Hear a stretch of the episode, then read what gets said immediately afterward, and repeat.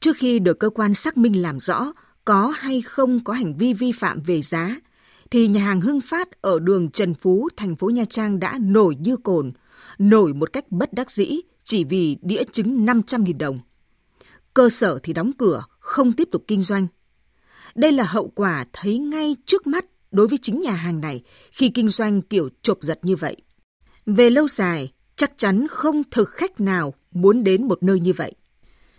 Đây là bài học quá đắt đối với Hưng Phát và cũng là bài học với rất nhiều doanh nghiệp, chủ cơ sở kinh doanh nếu còn bắt chẹt người tiêu dùng như vậy. Lâu nay, nạn chặt chém tăng giá dịch vụ ăn uống vui chơi vô tội vạ ở những dịp cao điểm Tết, lễ hội đã trở thành câu chuyện khá nhàm chán, bởi hầu như ai cũng mặc định trong đầu một điều tất nhiên như vậy. Người bán cung cấp dịch vụ có thói xấu chặt chém, người tiêu dùng nếu chấp nhận như một lẽ đương nhiên thì sẽ tiếp tục để thói xấu tung hoành. Do vậy, trước khi lên án phàn nàn người bán hàng chặt chém, bản thân người tiêu dùng phải có những kỹ năng, bởi thương trường là thuận mua vừa bán. Nếu thấy giá cao, không chấp nhận được thì không dùng dịch vụ. Thấy không niêm yết giá, phải hỏi tận tường, đừng ngại. Còn nếu đã làm tất cả mà vẫn bị chặt chém, bán hàng không đúng giá dịch vụ đã niêm yết, đã thông báo, thì mạnh dạn phản ánh với cơ quan chức năng. Ở đây là Sở Tài chính địa phương hay cơ quan quản lý thị trường.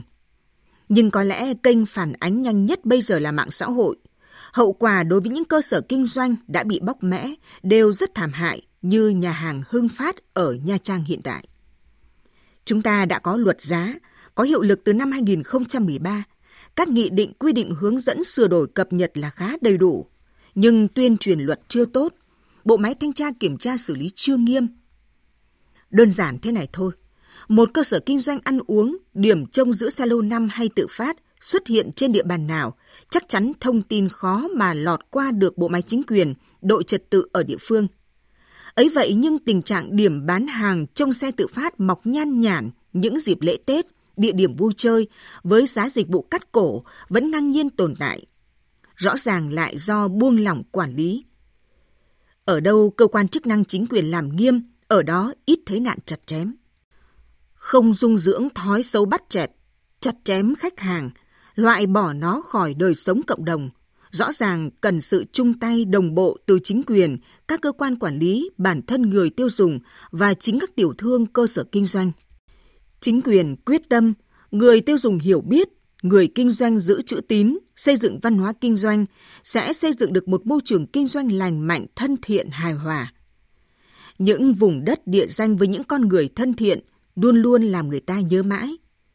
Ai có thể quên cô bán biến lươn phố cổ Hà Nội ngày Tết với nụ cười tươi mời thực khách, thông báo giá có tăng chút ít do ngày Tết nhân công tăng, ra riêng, giá lại bình thường.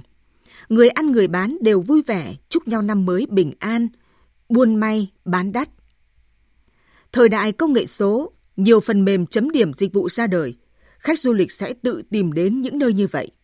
Người bán được lộc từ chính việc kinh doanh có tâm, giữ chữ tín. Xuân mới đôi điều về câu chuyện chặt chém. Biết rồi, nói mãi.